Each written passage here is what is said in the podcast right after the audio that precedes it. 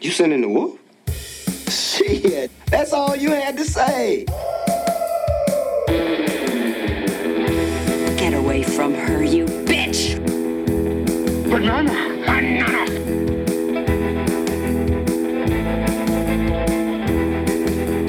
Aristotle was not Belgian. Fortune and glory, kid. Fortune and glory. You're, you're not even interesting enough to make me sick. It's only an island if you look at it from the water. I'm your density.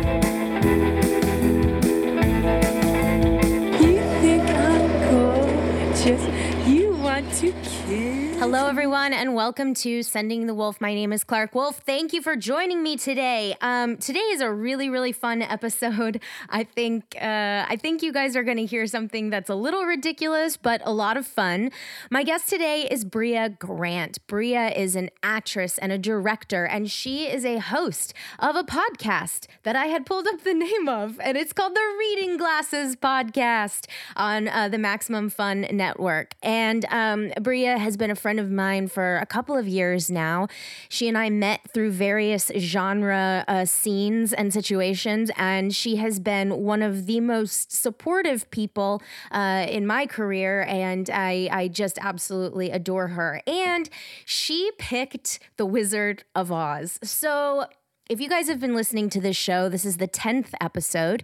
You know that a handful of the of the movies that have come up have been movies that I like or some that I don't like. But this is the first one that has come up that is truly one of my favorite movies of all time. And not only is it one of my favorite movies of all time, but it is a movie that has influenced me and had an effect on me since I can remember. I feel, and Brea and I talk about this, but I feel like I came out of the womb and The Wizard of Oz was playing.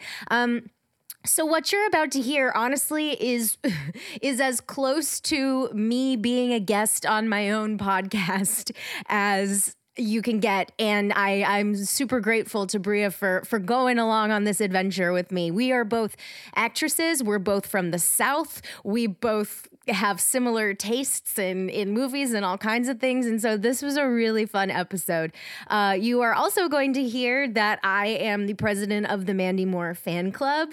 Yes, you'll understand. Uh, and I have a couple of corrections to make. First of all, uh, Brea and I get into a conversation about Steven Spielberg's War of the Worlds, and I said that I said Elle Fanning uh, was in War of the Worlds, and as we all know, I misspoke. The lovely Dakota Fanning, also from the South, uh, is in War of the Worlds, and um, War of the Worlds was uh, did not start as a radio play. It started as a novel by H.G. Wells, but it was popularized as a radio play uh, by Orson Welles and scared a whole lot of people. So, as I sort of hinted at before, this is an episode where we are going to get to know Brea, but you guys might also get to know me a little bit.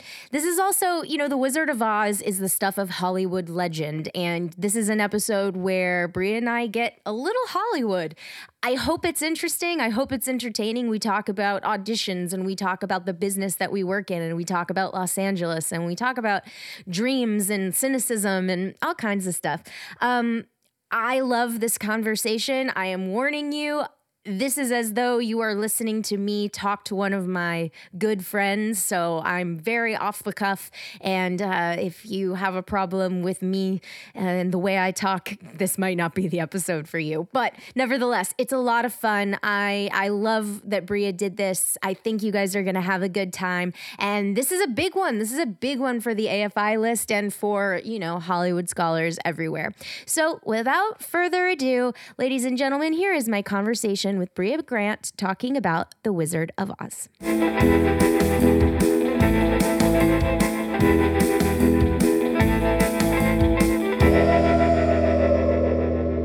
Um, and then we'll, towards the end, I'll ask you uh, about if you have a movie you want to add that's not on the list. Oh God. But you can think about it. Okay, all right. And, and if you, Okay. and if you don't, then you don't have to. Okay, okay, great, totally great, great, great. Um, but I want to ask you. Let's start by talking about your podcast Okay. because you do a podcast. I do. and I love that. So it's funny because you know, like we talk, you and I talk a lot about career and stuff. Uh, but it's it's funny. People I think have a they they're just now getting used to the idea that especially women in this industry um, do more than one thing. Oh yeah. And uh, People hate it. it's so true. But people are like, but what do you really want to be doing? And I'm like, no, I I'm doing the things I want to be doing. Yeah. Can't I do all of the things and be okay with be doing everything that I'm doing? People are like, but which one of those is the throwaway thing? or I have more interests than just one thing. As it turns out, people can be multidimensional. like believe it or not. and so, but one of the things that I love about the podcast you do is it's about books. It is. And and like I just I think that that's you know we all I guess I'm always interested or fascinated when I have girlfriends who have like a book club or whatever because the discipline it takes to actually read, sit down and read. Oh, yeah. Like that's to me very hard to do. You know what though? For me, it's a habit I have had since I was very young. So it's not a discipline at all. I mean, I read every night before I go to bed without fail. I can't fall asleep unless I'm reading a book, and I fall asleep reading a book every single night. so cool. And like, if I have like finished a book and I don't have, I mean, I will like Google a book. Like, if I have to have, I have to have a book to fall asleep. And I've always been a big reader. I I worked at a library when I was in high school. I went to graduate school, and I mean, like, there are definitely things people don't think of of when they think of me. And I think this was.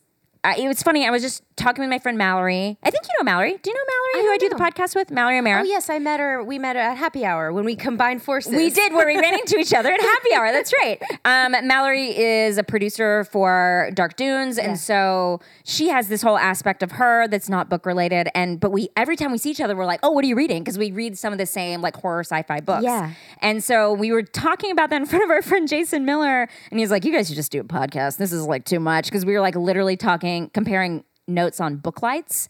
That's like how big of love it. readers we are. I love it. And that's what kind of the podcast is. It's like kind of about book culture, like and questions about books and things like that, not just like book reviews. Because I feel like there are a lot of podcasts that are like, and this is book is about this. And mm-hmm. if you haven't read the book, it's not that interesting. Right. And I leave a lot read a lot of obscure like YA genre books. Yeah.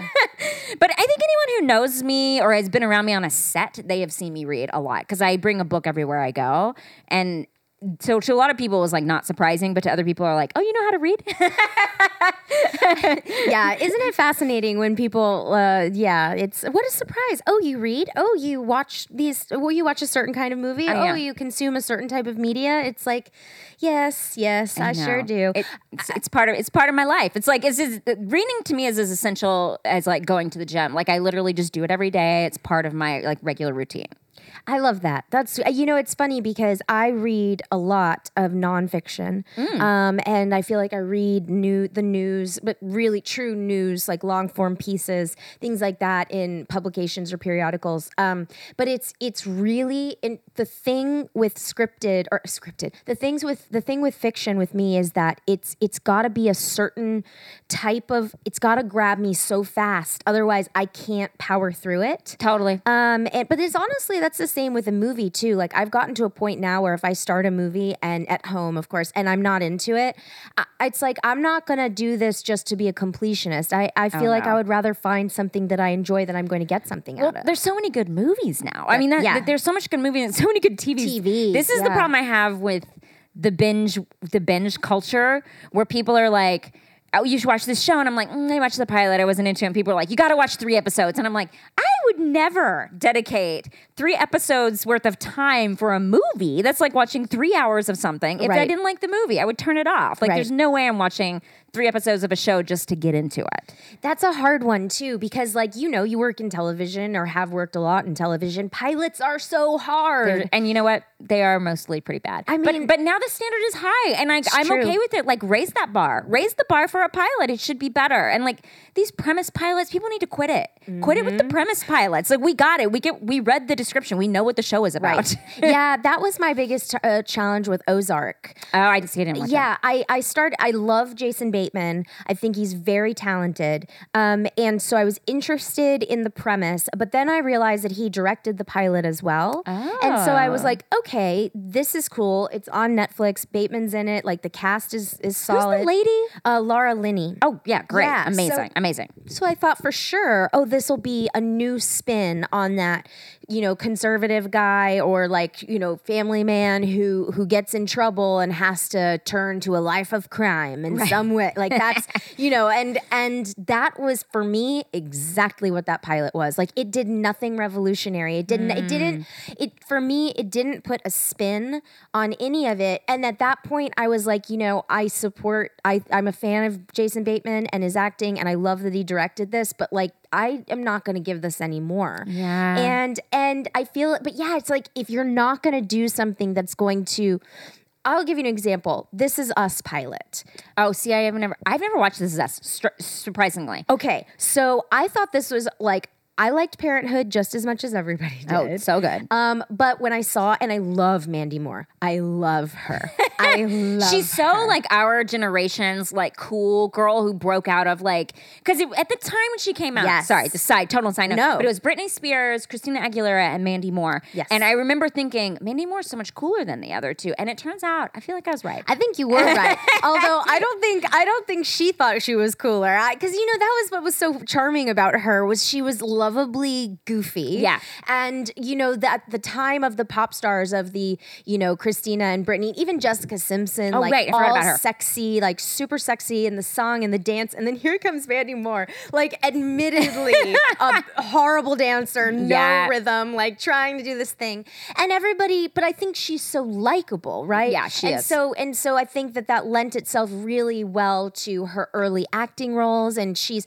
like, there's a movie called American Dream that's like based on kind of like American Idol, sort of, Right, right, a but it's like a- satire. yeah, yeah, yeah, yeah, yeah. And she's great in that. She's great in Saved. oh, Like, she's great in saved. so like her re- reemerge reemerging as like and and also in terms of her music career, she had she released two albums that were very folk and um and I love like them. this is post pop. uh yes. So she did like the pop career and then released some folk albums. Yes, it makes was. sense. It's like more, and you know, I mean, it was just like indie kind of song singer songwriter stuff. But I think it's tr- really great. Uh, They were uh, Wild Hope and Amanda Leigh was what they're called. I listen to them all the time. Still, I love the, how big of a Mandy Moore fan you I are right now. I mean, her. like you're really you know a lot of trivia about Mandy Moore. I mean, I'm sorry. I don't want to embarrass you in your own house. or anything, As it turns out, you are the founding member of the Mandy Moore fan club. fan club, the treasurer, secretary, and fam- founding member.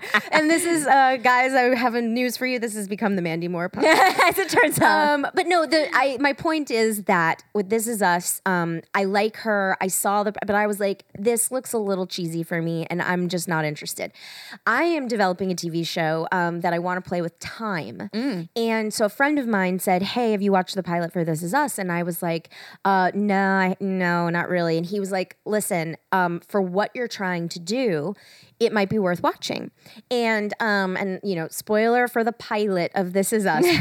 You can do it. It's fine. Um, but uh, basically, you follow Mandy Moore and Milo Ventimiglia, and then you follow uh, Sterling K. Brown and Chrissy Metz, and um, I always forget Justin Hartley, the the man, the Manny. Um, and uh, you follow all five of these characters, and then what you find out at the very end is that Milo and Mandy are their parents. oh, okay. And the whole time, I like have I know so little about Yeah. the show that this is I didn't know that. It's a yeah, and so like the whole time, um, you've been watching the '80s, and you just don't know it because they they don't draw Oh. attention to it. And then of course the kids are present day, Mm-hmm. um, and so I was like, the point of that very long side sidetrack is that that was a pilot where I actively went in and went, I don't want to watch this, but I'm watching it for research reasons. And as soon as it finished, I was like. "I mean, Maybe I'll watch another one. and then I'm not kidding. I sat there for seven hours and Oh my basically God. caught up on everything that had been out for that season I, I, but I mean, people say it's awesome. It's just like not a show I've watched yet. I feel like eventually I will get to the it. The acting is great. Um, but in terms of, as you say, and as we were talking about with the pilot, or like, you know, you, it is possible to do. And there are there there are so many choices now. right. That There's so many. You really have to. You know why else I didn't watch it? This is gonna sound so like actress, like being uh, whatever. I, I auditioned for it a few times before it came out. Oh. And I felt like I really did a good job, and they didn't hire me, which is fine. Obviously, that happens a ton. I'm a actress. I audition for things constantly, but uh, it was one of those things where when it came out, I was like, I'm not gonna watch this yet. Maybe Yeah. later. No. And like I, but I will eventually. I, I, yeah. I will say without I'm not going to name any names, but there's a, a person that I was very close to a couple of years ago, and she was kind of like my little sister, and she um, was one of the leads on a show where people were like. "Hey, oh my god, you would love this show. Like it's a genre. you need to watch it."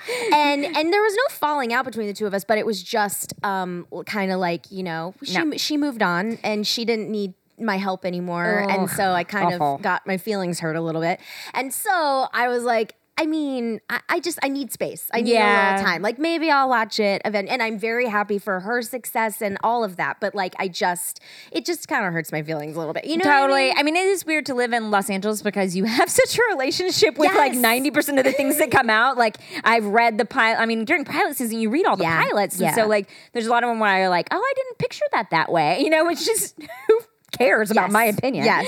But yeah, I think, uh, yeah, I, I, that may have been why I stayed away from it for a minute. That's but fair. obviously, people love it. They do, Yes. and like me, It wins And- all the awards. and I think you will love it too. And the acting is great. The acting of the of the main five are are just so good. Um, Sterling K. Brown, I want him to be in everything from now on. Like he's amazing. That's awesome. But anyway, and Mandy Moore. and you, Mandy you, Moore. you want to.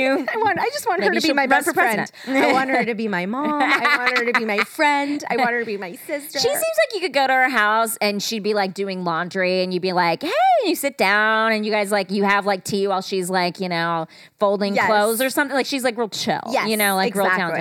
her. Yes, um, her Instagram would agree with that. Um, but so speaking of Hollywood, uh, w- the movie we're talking about today, to me, is quintessential Hollywood. Yes. Um, and uh, there's so much lore wrapped up in this one. But um, so we're talking about the Wizard of Oz. Yay. And when you picked this movie, I was like. Because it, for people who have listened to this show, um, a lot of the films that have been picked, I either don't like, um, and and it's not like oh I hate that movie. It's just like oh yeah, that's not one of my favorites. Like I don't Yeah. particularly like it. Yeah. Or I'm like yeah no I like that one. Um, we haven't done one yet where I'm like this is probably my number two favorite movie of all time. Wow. What's And- your number one? Labyrinth. Oh, you know, it's so, okay. Yeah, that's crazy. You you said that's probably one of that's probably my favorite movie of all time too. This actually probably is my favorite movie of all time, and Labyrinth might be number uh, close to. That's the thing is that when I was re- I was also I rewatched it uh, for this conversation, and I was like, you know, self. I know I definitively said to myself that Labyrinth is my favorite movie, but when I was rewatching it, I was like, maybe it's this one. It's It's, so like good. it it is so good, and for me, it is everything about movies and entertainment that I love. Mm-hmm. It is fantastical, it's funny, it's entertaining, it's charming, it's scary. yeah. Um, and uh, it has a nice little message to it. It does. It does. I I mean, yeah, it's funny when we when I was looking at the list, I was looking at breakfast one morning and I was sitting here with my boyfriend and we were like going through the list and he was like, "Oh, that's a good one. That's a good one." And all the movies he pointed to, I was like, I, some of them I haven't seen, Mm-hmm. and then a lot of them I'm just like, those are just not movies that hit me hard, or I saw them much later in life. Yeah. Like a lot of those movies, although they're they're the movies that you should watch, I did not watch them till college. Yeah. Whereas like The Wizard of Oz, I watched when I was a kid. Yeah. You know, and it was a movie that the whole family watches. Your father quotes it or whatever. Yes. You know, people qu- talk about it, and it's not, you know, it's not the same as Taxi Driver. You know what I Right. mean? So it's like, and no offense to Taxi Driver, it's just not a movie. I just watched it when I was an adult, and I. It probably just didn't have the same impact on me. I mean, maybe also because I'm a woman. I'm not sure, but like, it just didn't have the same impact on me as like a movie like this. I am so glad you brought that up because so the whole thing about this AFI list is honestly just to give me parameters and give the guest parameters. Because if you say pick a movie, it's like, well, uh, what? Right, like, right, right. And, and whatever. But um, so the list. So when AFI first did this list of their 100 greatest films, um, they ranked The Wizard of Oz at number six. Oh, wow. Um, which I think makes sense. I think it's absolutely a top 10 movie. Um, in 2007, when they redid it, they dropped it to number 10. Ooh. But here's what is ahead of it. Okay. Uh, number four is Raging Bull. Okay. Number uh, five, Singing in the Rain, which I love, Yeah. but I don't think it's a. I don't know if it should be higher than The Wizard of Oz. I mean, both very, you know, quintessential Hollywood movies. Yes. Very old Hollywood. Yes. And I can see why, you know, they're they're of the same kind of like ilk Yes. in some ways to me. I would agree. I yeah, and it's and, and it's movie stars like Gene Kelly is a movie star and Debbie Reynolds is a movie star. And you know, truly when you look at The Wizard of Oz, Judy Garland obviously is a Hollywood legend, but she and and all the actors in it are are character actors and mm-hmm. well-known and like classic classic actors, but my point is more that she as a child, she was 17 in this movie, which I looked up because she looks older to me. She does, but it's the way they did hair and makeup. Exactly. I think. I think Yeah. you're right. I think you're right. But regardless, the point is that like I think um, Singing in the Rain has more movie stars Mm-hmm. and is about movies and. Hollywood really loves to Loves a movie about movies. movie we love La La Land. We're like, we want it. sure do love love it. And so, and then finally, um, number nine is Vertigo, and uh, you know, I've for the listeners of this podcast who, who I've done, we've done an episode on Vertigo and with Rebekah McKendry. Oh, great. Um, and she and I both were kind of like, I mean, obviously. In terms of directing, he Hitchcock did things technically with that film that are groundbreaking. The vertigo shot, which we know from you know seen in Jaws and countless other things. Um, but like, I just fundamentally disagree with those three. You're So these got moved up above. Yes. Oh, wow. above Wizard of Oz, and Wizard of Oz dropped to the to number ten. And I'm I I just got very defensive when I was reading this list. And I was like, what? Um, Wait, like- so Clark, who votes on these? Like, what is the what's the deal? I'm Those sorry, you've probably already covered this in the no, podcast. we haven't actually because Okay, I'm like not super prepared. Um, I honestly don't know who the the body is. I mean, it's the American Film Institute makes the decision, so it has to be their membership, Right. And one would assume that the majority of the American Film Institute membership is older, probably. Yeah. probably mostly men, um, uh, which is both are fine things to be. Yeah. Um, but it's and that's part of the reason why I kind of like bouncing off this list is because my the people who I talk to often have a very different perspective Yeah. than the uh deciders. Right. You know? Right, right, and right. so and so that's that's part of the thing that I found that I love about the, doing this show is is listening to other people's opinions who otherwise who are absolutely who are absolutely qualified to weigh in, um, but otherwise probably wouldn't get the opportunity to. Yeah, that makes sense. I, I mean, yeah, I would say none of those movies would be on my like if I if I was a voting body. Yeah. uh, those would not be on my top ten. Wizard of Oz definitely would be. Yeah. But I can't imagine voting in, you know, Raging Bull or something. Which, no offense to that movie, it's just not a movie that hit me in a way that I feel like this movie did. No, and you know what else? Uh, like the thing, the thing that I the if I was in debate club and I had to debate this, Yes. my my core thesis would be that everybody from Martin Scorsese to Steven Spielberg to pick a director who came after was influenced by this movie. Yeah, for sure. Like I, I was recently when I one of the last times I watched this movie. Um, like I love the movie Drag Me to Hell. Oh yeah, Um, I just rewatched this. isn't That's it- so weird that I- you just brought that up. I like literally, I think the DVD case is like over there. somewhere. I love that movie. And but I know it so well that as I watch it sometimes I'm like this is straight out of Wizard of Oz. That is straight mm, out of Wizard of uh-huh, Oz. Uh-huh. And of course, Sam Raimi went on to direct Oz the Great and Powerful. Right. So like I just feel like it's that's my debate club argument. Is,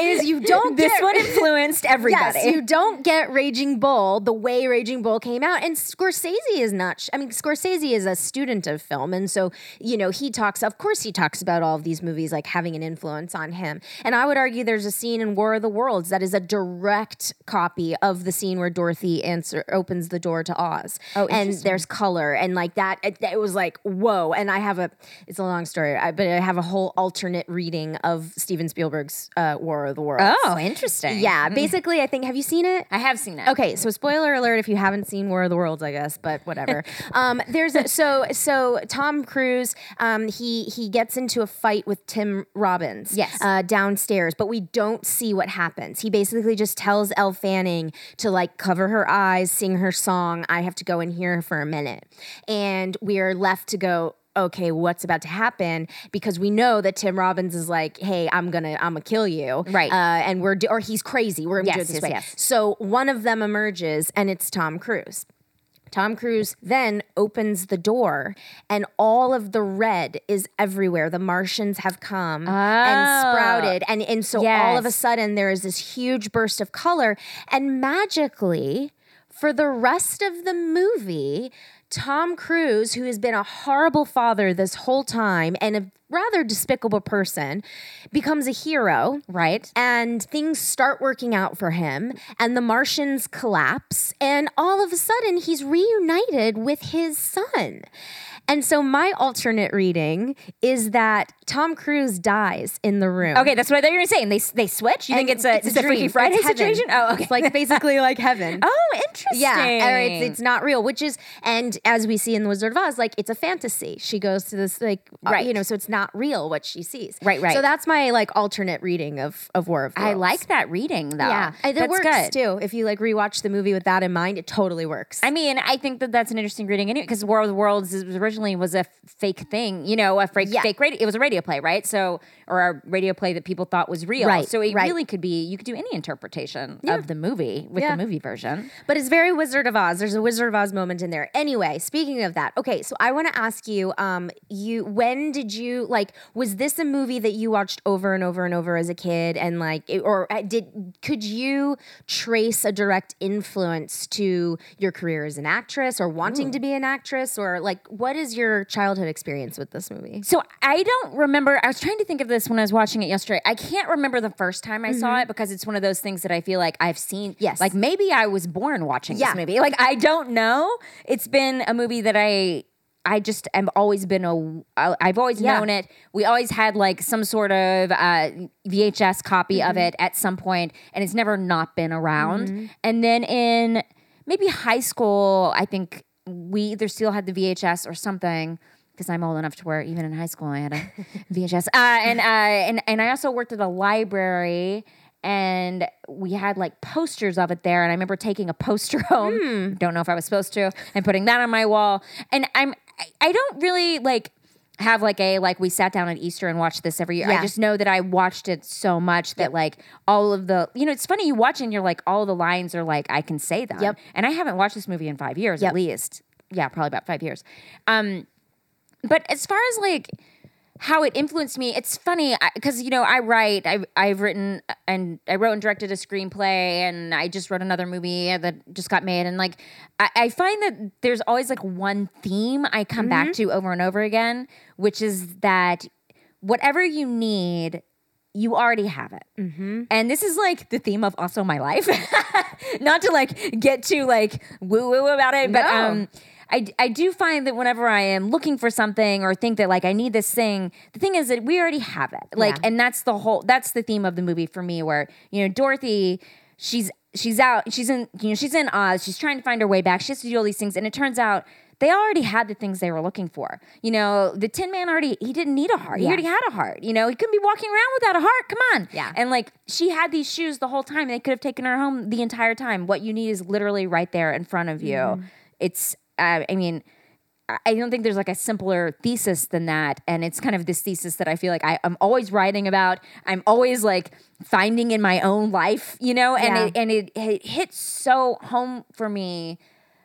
It hits home for me every time I watch it. Yeah. It's like really cr- crazy. Anyway, Uh, No, it's it's it's funny because I think that they're like at face value you could take it and say, you know, you could look and say, don't go on adventures, just stay in your house, like stay home. Right. You know, are you too good for your home? Like it's very like a little Happy Gilmore moment, but like, um, but it's it's true. But but I I agree so much more with that interpretation and the idea that you know you you are you yeah it's all inside like Right. it's it's all inside and and also the idea that you know she wouldn't have made it without these people who looked after her and she looked after them Mm-hmm. and um but yeah i think there's something really sweet and it's also like count your blessings kind of thing like Right. as in you know you if you you we are most of us are so fortunate um and we we want and we dream and we desire Mm-hmm. bigger and better things and and sometimes though it's it's really important to remember like to take a minute and and look around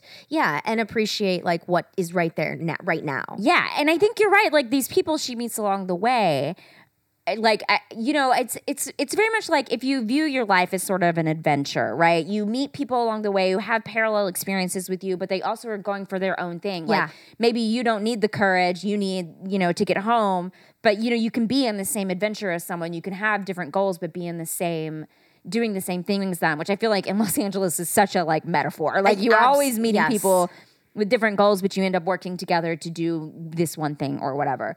Um, what was it? What, was the experience for you? I want to know what your background is with that. I similarly was born with this movie playing. like you're you're born, they hand your mother Yes. a copy of uh, The Wizard of Oz, and they're like, just play this once a week. I'm She'll be born- fine. I come out, and then all of a sudden somebody presses play. Yeah, yeah, exactly. bum, bum, bum, bum, bum.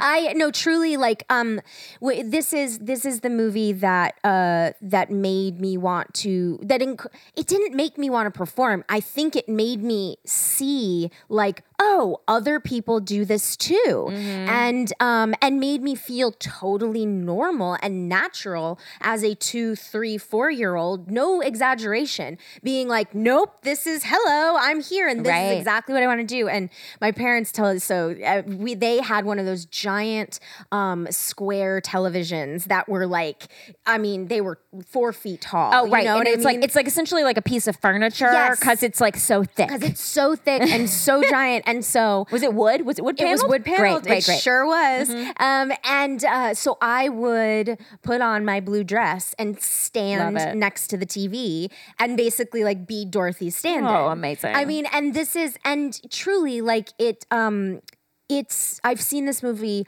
a million times. It's fresh and new to me every time. Yeah. Um, yet so familiar, like you're saying. Like it was amazing when I was rewatching it. I was like, holy shit, I really have this whole thing. Like I know this Yeah. so well, and you forget how well you know it. And also, I was surprised to realize the movie's an hour and 45 minutes long. Like Yeah. it moves so as an adult, I feel like the movie moves so fast. it does really. Um, like boom, boom, next scene, next scene, yeah, next scene. except the beginning, which I feel like she's in Kansas for much longer than I ever remember. She remember. Every time I'm always like, oh right, she's still got to meet the wizard guy, the Yes. guy with the campfire. She's still got to like run home. Like I'm always like, it's always like shocking how long that part Yes, is. it is. because I don't know how long it is, but it feels like it's like 20 minutes. It is twenty. It is. Is it- It's. I think. I think I paused it um to do to do something at that point and was like, "Holy shit, we're still here. We're, still in Kansas." Yeah. um. But uh. But but it's funny because um. Even though that part is not the um the glamorous part, you know, there's so much. I I appreciate more the groundwork they lay. It's such simple storytelling, Mm-hmm. and that's I think another reason why I love this movie so much is because it's so basic, uh, Yeah. but and yet so much more. Um, uh, it's like the most elaborate version of traditional or basic that you can have and i think i mean that in a good way Yeah. um but the stuff in kansas some of it is so funny to me like professor marvel makes me laugh so hard um which is the wizard um in, when he's in kansas he just has such funny little one liners um or like when when her uncle you know miss gulch comes and her uncle's you know she says oh you know um i i was bitten and she and he goes oh she bit you Yeah, yeah, yeah. Great. I know. I love that too. it's like such great little I, I love it. beat. When I was rewatching this time, I remembered, and I was a kid, I always thought this too. Why was he so scared when she fell in with those pigs? Like, that is one part where I was like, this does not seem like her life is in danger, but they obviously had to endanger her in some Yes. way. But in, like, you know, not very scary considering later a witch casts a curse on her and turns a whole, a whole, like, uh, what do you call those things? An hourglass Yes. over and is going to murder her within an hour or something. Like, the stakes are real stakes really get up there compared to those pigs that she just fell among Yeah. and they were freaking out about. yeah exactly miss gulch is such a bitch too Oh, she's so good. And she's amazingly well cast. So I did go and read about her on Wikipedia because I was like, as an actress, you're always curious about, you know, these these women who played these major character Yes. uh, character actresses, right? Especially of this time. Like, what happened to her? Did she die in obscurity? Like, what? Ha- and uh, yeah, apparently she. I mean, I think she was fine. I don't know. I just read this one part where she said they called her and they were like, "They want you to be in Wizard of Oz," and she was like, "Ooh, great!" And they're like, "They want you to play the witch," and she was like, "The witch," and she was like so pissed about it.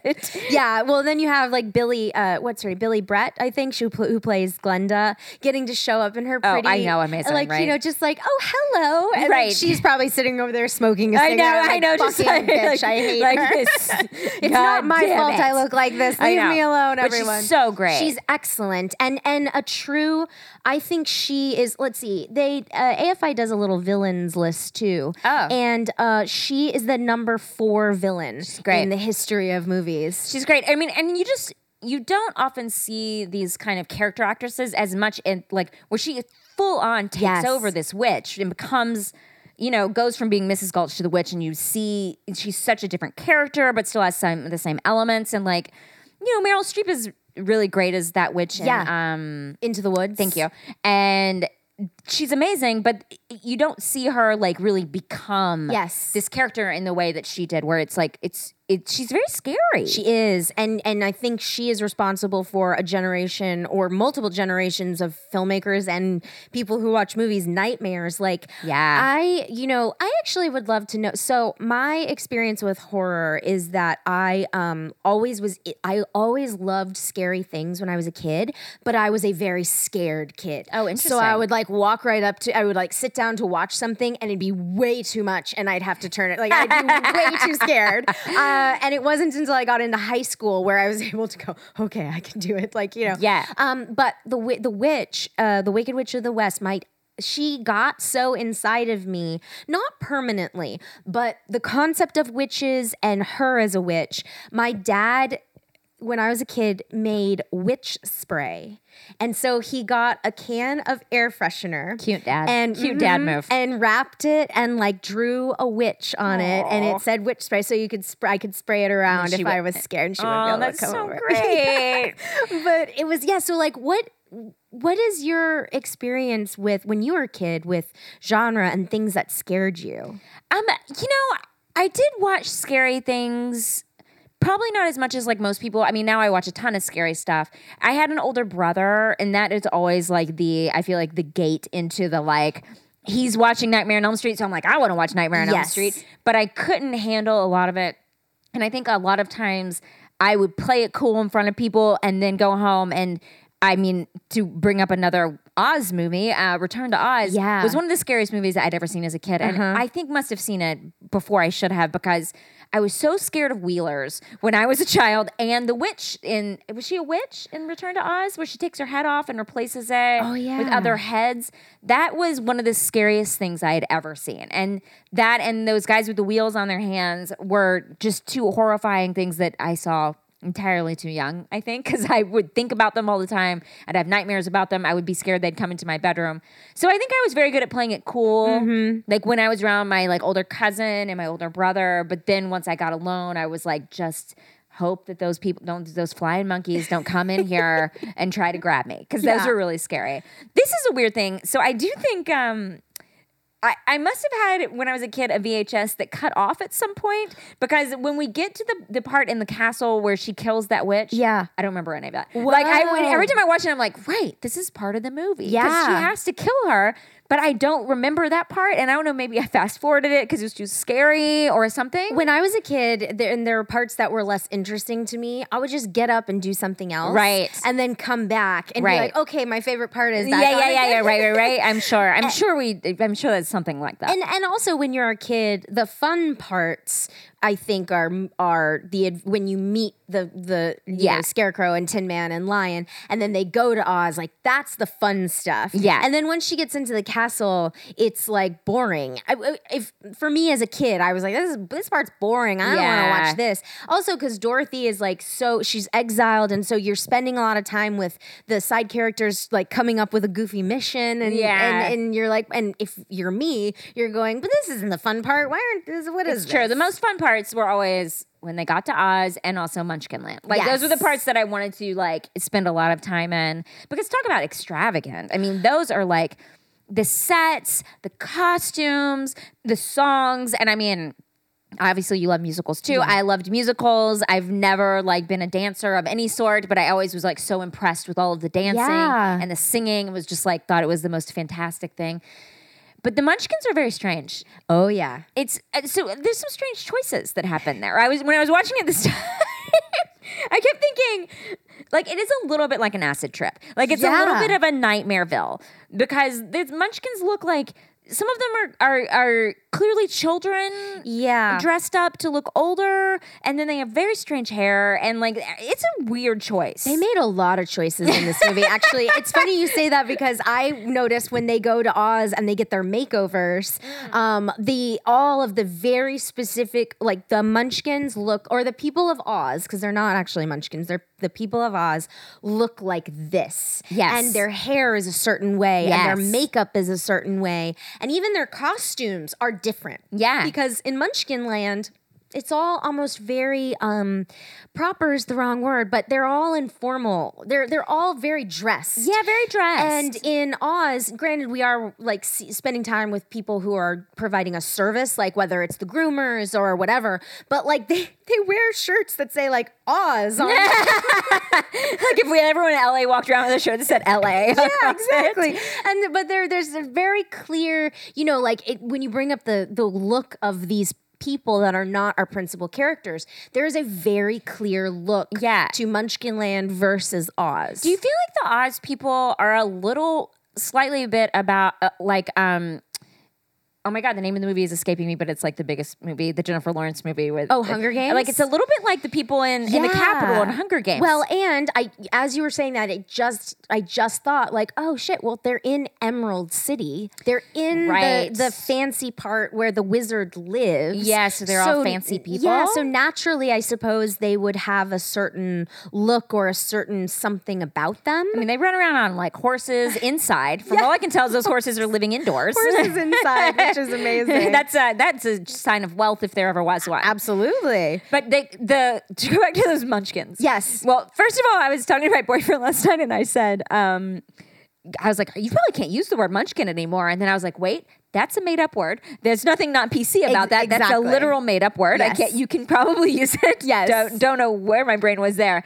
But those uh, Lollipop Pop Guild, they're really creepy. They are really creepy. so creepy. And like, I remember being creeped out by them, and then I watched it again and was like, still creepy. Well, and there, the, there's a direct. Like, I am so curious what the direction was for them. So strange. because their faces are. They're all making a very weird. It- well, they're like faces. They're kind of okay. So I noticed when I watched it this time that they're, you know, their mouths. They're talking out of the side of their mouths. Yes. and I think it's one. It's a little strange because they're obviously not singing. You know, so there's like that. And then they go back and join the crowd, and they're not talking outside their mouth anymore. So that was a strange director. Very cho- weird choice. choice, right? Yes. Um, but then the Lullaby Guild is so beautiful, Yes. and they're so like classy, and and they they they look like they don't look real, you know. They're Right. so, um, so yeah. But the costumes of the Munchkins So weird. are yeah, totally weird, and yet the artistry. I'm so glad you brought up the sets and all of that because Yeah. a couple of years ago they post converted Wizard of Oz into 3D Oh. and um, it was it was making the rounds. And i went and saw it at the um, chinese here in hollywood. And um, you know usually post convert is not great because it's you know movies are not made to be converted into 3d but Yeah, yeah, the yeah. wizard of oz was one of the most beautiful 3d experiences i've ever seen because everything was tangible everything was made Hmm. Right, right, You know, right. like the sets are like very elaborate. Exactly. Like it's not and even the backdrops are have depth to them. Yeah. Because they need to trick your eye into thinking that it keeps going. Yeah. So so actively they're the artists are trying to make it look like more than it actually is. Right. Um, but everything the the the dresses and the outfits the fact that honestly there are people there are actual actors there these are not like cg creatures in the Right, background right, right, running around um, and so it it is truly remarkable when you look at the production of the wizard of oz Right. Yeah. It's, I mean, it is a beautiful movie. And I think as a kid, that probably was also a draw because it's so tangible and it's so fantastical, but also it wasn't something that my mind couldn't comprehend. Exactly. You know, like it was like I can see all these things, but I can tell like you can touch them, and it's like there's no an- uncanny valley happening. Like I understand that these are all like physical things that these people can hold and touch. Those are actual large lollipops. I'm really into them. you know? Yes. And also, you know, there's something to, I was thinking about this yesterday. Um, the idea of actors as the lion, the tin man, Yeah. the the scarecrow. Like there are real human bodies with makeup on. Yeah. And how there's something that is truly timeless about them. Mm-hmm, Because I don't look at, you know, obviously it's a fantasy, but sometimes when you look at fantasy films, whether they're from the 30s or whether they're Star Wars or whether it's, you know, whatever, you look and you go, okay, this was that time period's idea of what fantasy looked like. Yeah, uh-huh. And for me, The Wizard of Oz is timeless Mm-hmm. because there's not any, um, or maybe it's just because personally my aesthetic is I love throwbacks, I guess, but I don't feel like that's it. I feel like Oz looks like it- looks like it could have been made today Yeah. if we invested in in makeup, which we don't. But you know, right, what I right, right. For sure, for sure. And I think it's timeless also because there's something theatrical about Yes. it where it feels almost like you're watching a really well done play. Yeah. Because we go and we watch like Wicked or something like that and you see the same kind of makeup. I mean, Yes. the makeup has not gone away. That's just that makeup still kind of looks like that. It still looks really awesome. And uh, yeah, I think there's something really yeah, when you have something physical it's different than if you're watching something CG, honestly. I mean, Abs- just and you can really see those performances. I mean, one thing that I would be curious if if ever there we were to go back into the world of the Wizard of Oz, if we there was sort of like an Andy Serkis or motion like highly um, highly advanced motion capture, um, you know, performance capture rather uh, that you could do for the lion or you could do so that Mm. it maybe looked like more of a person. Right. Do you know what I mean? Yeah, yeah, I that's can- interesting. I, I can mean, maybe see that. But what I like about them is they're so it is that that you know s- like singer dancer thing that I would love to be but like just cannot be where they're like these like vaudeville actors Yes. and they get up on stage and everything's big and like you know the the tin man is like leaning way over and like that kind of stuff as a kid was just like hilarious like peak of comedy Yeah, and and like and that kind of stuff I think is it's it's definitely lost now we don't do that anymore because it seems so corny Right. at this point Yeah, it's um, you know, I've I've been thinking a lot about the influences. You know, to go back to the debate club argument. If I was in debate club, I was like, all right, what would my supporting points be? Um, and Were you in debate club? Because like- you just said supporting points, so I feel like you were maybe in debate for club. like a second. But I I was like, okay, you know, I thought about Return to Oz, Mm. which by the way, it's funny because we were just I was just talking about Beetlejuice on another episode, and the girl who I was talking to was like, uh, "Did you ever watch the animated show?" And I was like, "That wasn't the real thing, so I didn't." Like it, even as a kid. And same with Return to Oz, I didn't. It didn't. I never finished the movie. Oh, wow. I had like a, a babysitter I think was like, "Oh, Clark, you love Wizard of Oz. Here's another Wizard of Oz movie." And she like showed it to me and we started it and I was like, "What is this? Yeah. Where are all my favorite people?" it's a very different movie. yeah, where is where is Dorothy? That's not Dorothy. No. What are you what are you That's Fairuza Balk. Yeah, exactly. Why are you all trying to lie to me right now? but I thought about that and Wicked and and there's something about like there is just something about the influence that this story people have been trying to recapture this magic for almost a hundred years and and I would I mean Wicked I think um I love that book. I love that musical. But what's fascinating is honestly, it builds more off of the film than the original source Oh, material. a- absolutely. You know, and you know what's interesting about? Let me add to your debate club Yeah. argument, which is that you can have something like Wicked, Yes. which is that we all know the story so well that you can take a character that's not the main character and tell their story, and none of us are confused. Yes. none of us are like, wait, who is this woman? Who is this green lady? Like we all get it. We know who the green lady is. You know, there's no explanation. It's actually just become part of the cultural zeitgeist at this point. The same way, this is my theory about the Spider-Man movies where I'm like, why do we keep retelling that origin story? It actually is literally part of our cultural Yes. zeitgeist. Like we all understand what that story is. The same way anybody can tell you what Wizard of Oz is about, which is why it should be higher up than some of those other movies. Yeah, I agree. I think it's a it's a great point, and yeah, it's true. Like the idea that there is so much, I, and I think it's you know what. Honestly, I think we take it for granted. Like I think we as or or people, and when we think about pop culture, take for granted the how God like. Every little thing in this movie has become a Oh, thing. oh, totally. It's so weird because there's lines I literally forgot about that are in Mm-hmm. this movie. There's a line my dad used to always say, which is "Pay no attention to the man behind the curtain," and I'm like, "Oh my god, this is from Wizard of Oz!" Like I kind of I forgot Yes. until just rewatching That's it. a saying. The yeah, the- behind the yeah. There's no place like home. Yep. Uh, we're Toto. We're not in Kansas anymore. I'll get you and your little dog too. Like those are like just some basic ones, but there's some that you you're like, oh right, like this is like eh. we say these lines without even knowing where they're from. Right.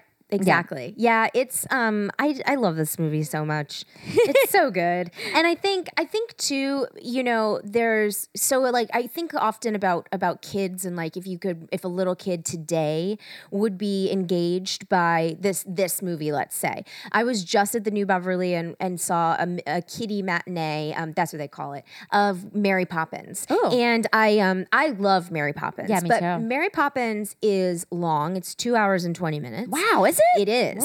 Um, now, granted, I think it. I think it moves, and I love it, but it, it certainly doesn't move like Wizard of Oz. Mm-hmm. Um, but the kids were able. The kids were still laughing at some of the jokes, and like it didn't matter that the movie was from the '60s or whatever.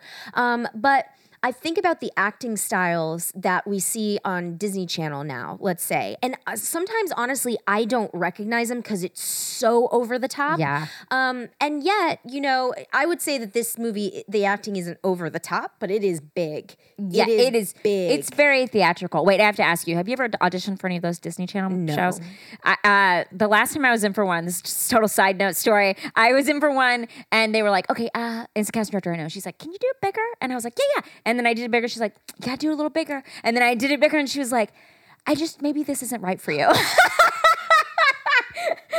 And I was like, cool, cool. And that was like three years ago. I've never been brought in for one since Oh my, then. You know what's so funny? So speaking, I am in this. Um, I am my goal. One of my goals in 2018 is to is to work in commercials. Great. Um, and uh, so I'm in a, a commercial workshop right now, Love and um, I'm I it's you know I'm learning a lot, and you know this is something that I don't know if a lot of people know, and I'd be curious if you agree, but I feel like stage acting, commercial acting, TV acting, and film acting are pretty different. all very different. And I actually would say within television, there's like a couple of different. There's Yes. sitcom versus an hour long Law and Order Yes. episode. Like two different kinds of acting. So um there this it's it's kind of like whoa how would you know that if you didn't know that It- it- you know it's like I'm learning so much um I in our first week of class, um, he picks a winner of of every because he puts us on film for an audition. He comes in and lectures. We all as a group watch all of our auditions. He, you know, see what did you do wrong. Okay, now go downstairs and do it again. And so he picks a winner. Um, I don't know if I like that, but go ahead. I know, I- it's a I- little. It's a little rough. I, I agree, but um, he picked. So he, I won the first class, right? Which I'm not saying that to pat myself on Yay. the back, but one of the things that he said was he was like, "It's too big. It's too big. Everything I was doing was too big."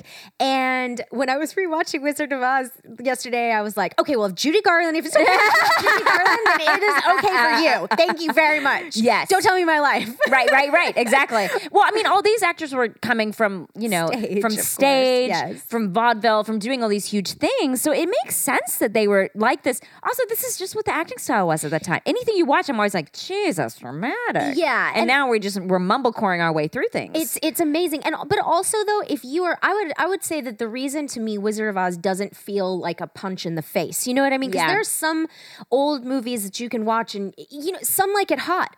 Oh, yeah. Honestly, that movie is so over the top, Yeah. like so big in terms of the acting style, but. Th- The difference is some like it hot allegedly takes place in real life.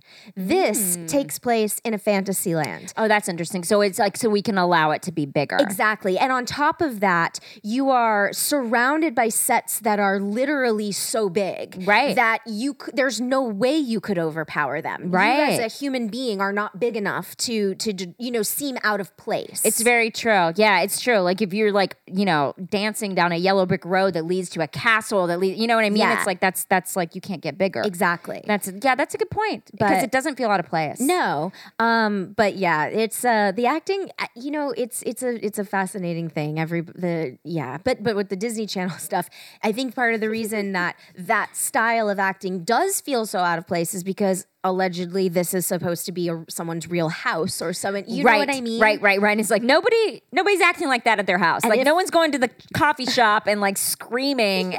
Like this, it's just screaming acting. like so much And the thing is, screaming. I project. Like I talk loudly. I'm a very animated person. Like I, I, but I, I'm definitely not as big as they are on Wizard of Oz or Disney channels. Yeah, so there you go. These are the bars that we have to hit. Um, yeah, it's it's a challenge. But okay, so So um, everybody gets the opportunity to pick a movie that they would add to the list.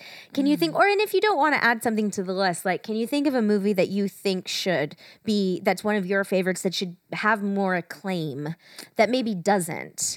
Uh, so you've already done Labyrinth. Did Well- we, we, t- we were talking about Labyrinth. We can Right. talk about Labyrinth. So um, I recently did a, a live show at UCB where I showed a movie, and that was the one I showed Oh, because it was like a show, a movie you loved. And this is another one that I feel like.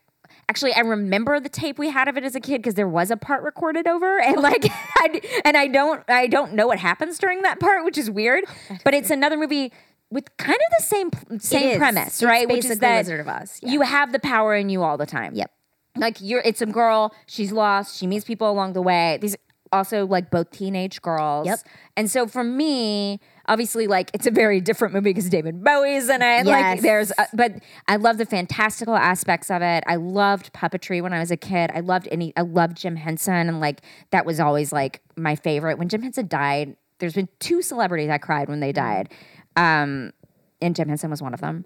I'm having trouble remember the other one right now because I know there's another one. Anyway, uh, Jim Henson and and I think that that's a movie that meant a lot to me. Yep. I don't think a lot of other people feel that way. So it was weird you said Labyrinth. Really? Yeah, because I feel like that was a very.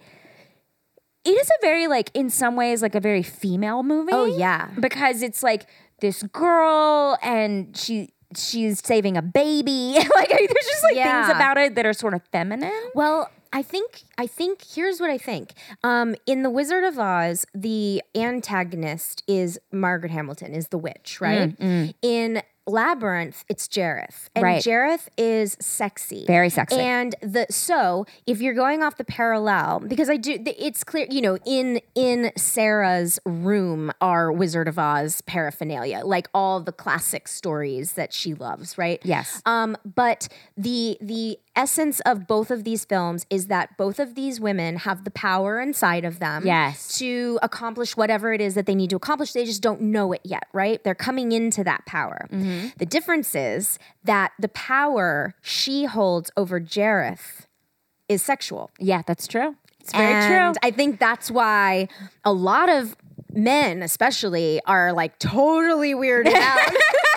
By Labyrinth, like they are like, what is this thing? Like It's what? true. And all they can focus on, and I know you guys are at home are going to be like, Clark just said that this, but all anyone can focus on that ju- comes to Labyrinth later is David Bowie's pants. Well, they're very tight. Let's be real. They're very tight. but it's like I am not kidding you, and I am not. I am not a prude. I was not raised in a weird house about sex. Like none of that stuff. I am telling you that. Uh, It wasn't until high school. Oh, yeah. When I was watching it with like a group of guy friends and girlfriends where they were just unable to stop staring at David Bowie's Oh package. yeah, me too. And I, I, was didn't I was very old. It. Well, of course not. You were a kid. How would you? mean- You wouldn't even think to look for it. No. And and I same with me. Like I was definitely way more concerned about that guy, the little thing. What is it? Hoggle. Kill- killing the fairies. That really bothered me when I was a kid. And there are a couple parts that really scared me, and I and the bog of eternal stench. Like these were the concerns for me. Not David Bowie's package, Right. Yes. That that was not as it, it, it- you wouldn't notice as a little girl because No. you don't. Little girls don't think about penises. like we, well, hopefully we. I mean, look, I, I don't want to speak for women everywhere. Like, but as a little girl, it was a la- I didn't even think about it. It wasn't on my mind. And I will say that as a little girl, I definitely I found Jareth attractive. There were Mm-hmm. there were men in movies where I was like I loved Michael Keaton as Batman. I was very into him. I was very like there were certain things as a little girl where I was like I am attracted to this person. Well, also he was a little he was a little feminine, which made him Yes. approachable. Yes. because he had like the hair and like he was definitely a man, but like he wasn't like old. Like he like you know he- Yes. he had long hair and like tight clothing. He had that '80s thing where he was like bordering on being androgynous. Yes, you know. and it was, uh, but I there was so there was like a I as a little girl I remember being like like the scene where the ballroom dance. Oh, yes. like that scene for me as a little girl was just like this is what romance. A man traps you in a labyrinth. You make it to a certain point and he drugs you. It's the peak of romance. there are masquerade balls everywhere. Like it's very true. Um, but yeah, so like I remember feeling like that sequence was very romantic, right? Ah. Even as a little girl, and then like as through adolescence. Um, so that's there. But yeah, to me, I was so much more concerned with Sarah's like real journey. Yeah. you know, and not like all the other stuff. Yeah, I was too. And like and I think like Girl on an Adventure, there's very few movies like that, but that was one of them. Like I loved Neverending Story. That Me was too. one that was really up there for me. But obviously that was about a little boy. Yeah. Although Atreyu, I feel like was androgynous enough that I was. was like not sure if he was like I was young enough to be like, is he maybe I identify with him? I'm not sure. Yeah, Uh, I agree. I was the same way. Yeah, and so there, but these were the two that I felt like I could identify with the female character Yes. who was adventurous and like. I was not a tomboy by any stretch of the imagination. Mm-hmm. I stayed at home and read books, and but I wanted adventure, Yeah. like, and that was something I looked forward to as an adult to be an adventurous, attractive woman running through a maze. You Yes, know, like exactly. Or I mean, no, but I you're you're right. Like, and and I think the sense of adventure, the fact that these girls, the other thing I like about both Dorothy and Sarah is essentially they get themselves into trouble. Yeah, and great. and they have to learn the lesson. It's not you know like people can tell you all you want, but they they are defiant in a way Mm-hmm. where they're like, nah, I'm gonna do this, and then they go, okay, maybe I'm in way over my head. Like now I have to fix this. Right. And I think let's talk about adventure like you know you know you move to a new place you start an impossible career like as adults and and you go okay sometimes i don't know about you but sometimes i'm like I mean, I did this. I I made my bed, and now I'll live in my expensive Los Angeles apartment and eat ramen noodles all day. exactly, and and try and convince people to let me do the thing that everybody else wants to do. Uh, yeah, it's it's very true. I mean, it is. Look, I mean, you and we did a risky thing, and you know, I applaud you for it. You should applaud anyone who's doing it because it's it's really fucking hard, Yeah. honestly.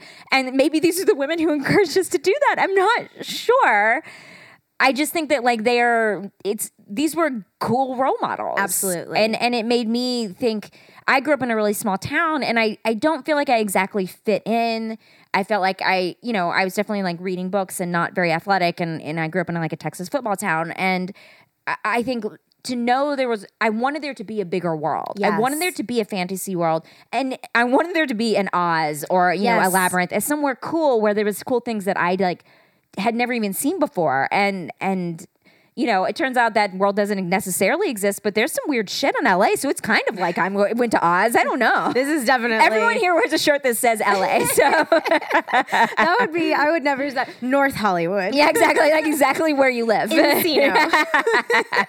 no, but I mean, you know, it might sound a little it it might sound like a little goofy, but I think that both of these movies have a lot of they they believe in magic. Mm-hmm. And I think that ultimately, you know, the reason that I fell in love with this movie that and it and when I said in the beginning it has everything that I love about this industry and I love about entertainment magic is part of that. Yeah. And it's very easy as an adult to be to become cynical. Yeah. I mean, especially, you know, we are dealing with uh, all kinds of things, but social media and and all of that nastiness, it, it's very easy to to not want to dream, to not feel comfortable talking about a dream or believing that magic exists. Yeah. And I just like that both of these movies unabashedly believe that magic exists. I you could not have said it better. I 100% agree. I think to move to Los Angeles and participate in the film industry, you have to be slightly delusional. Yes. Both these women were delusional. I love it. I love a delusional lady. What can I say? Delu- we just we're starting delusional ladies club, and you know what? Mandy Moore is going to be our president. okay. Well, I don't know if there's a better place to end it, but is there anything else that about either thing that you that you want to say? I don't want to. I just no, I think that was great. I love I love the delusional ladies club. Good, good. Delusional Ladies Club it is. Well, Brea, thank you. I also realized that I, I like to roll into the pod and um and you know just let it let like conversation naturally happen. But I didn't introduce you, so Brea fine. Grant has been here, and of course there's going to be an introduction. But thank you so much for letting me come in and talk to you. And Yeah. I I I'm not surprised at all that um like most of our movie going sensibilities line up with one another. It makes sense. it does. well, thank you again. yeah, thank you for having me on. Müzik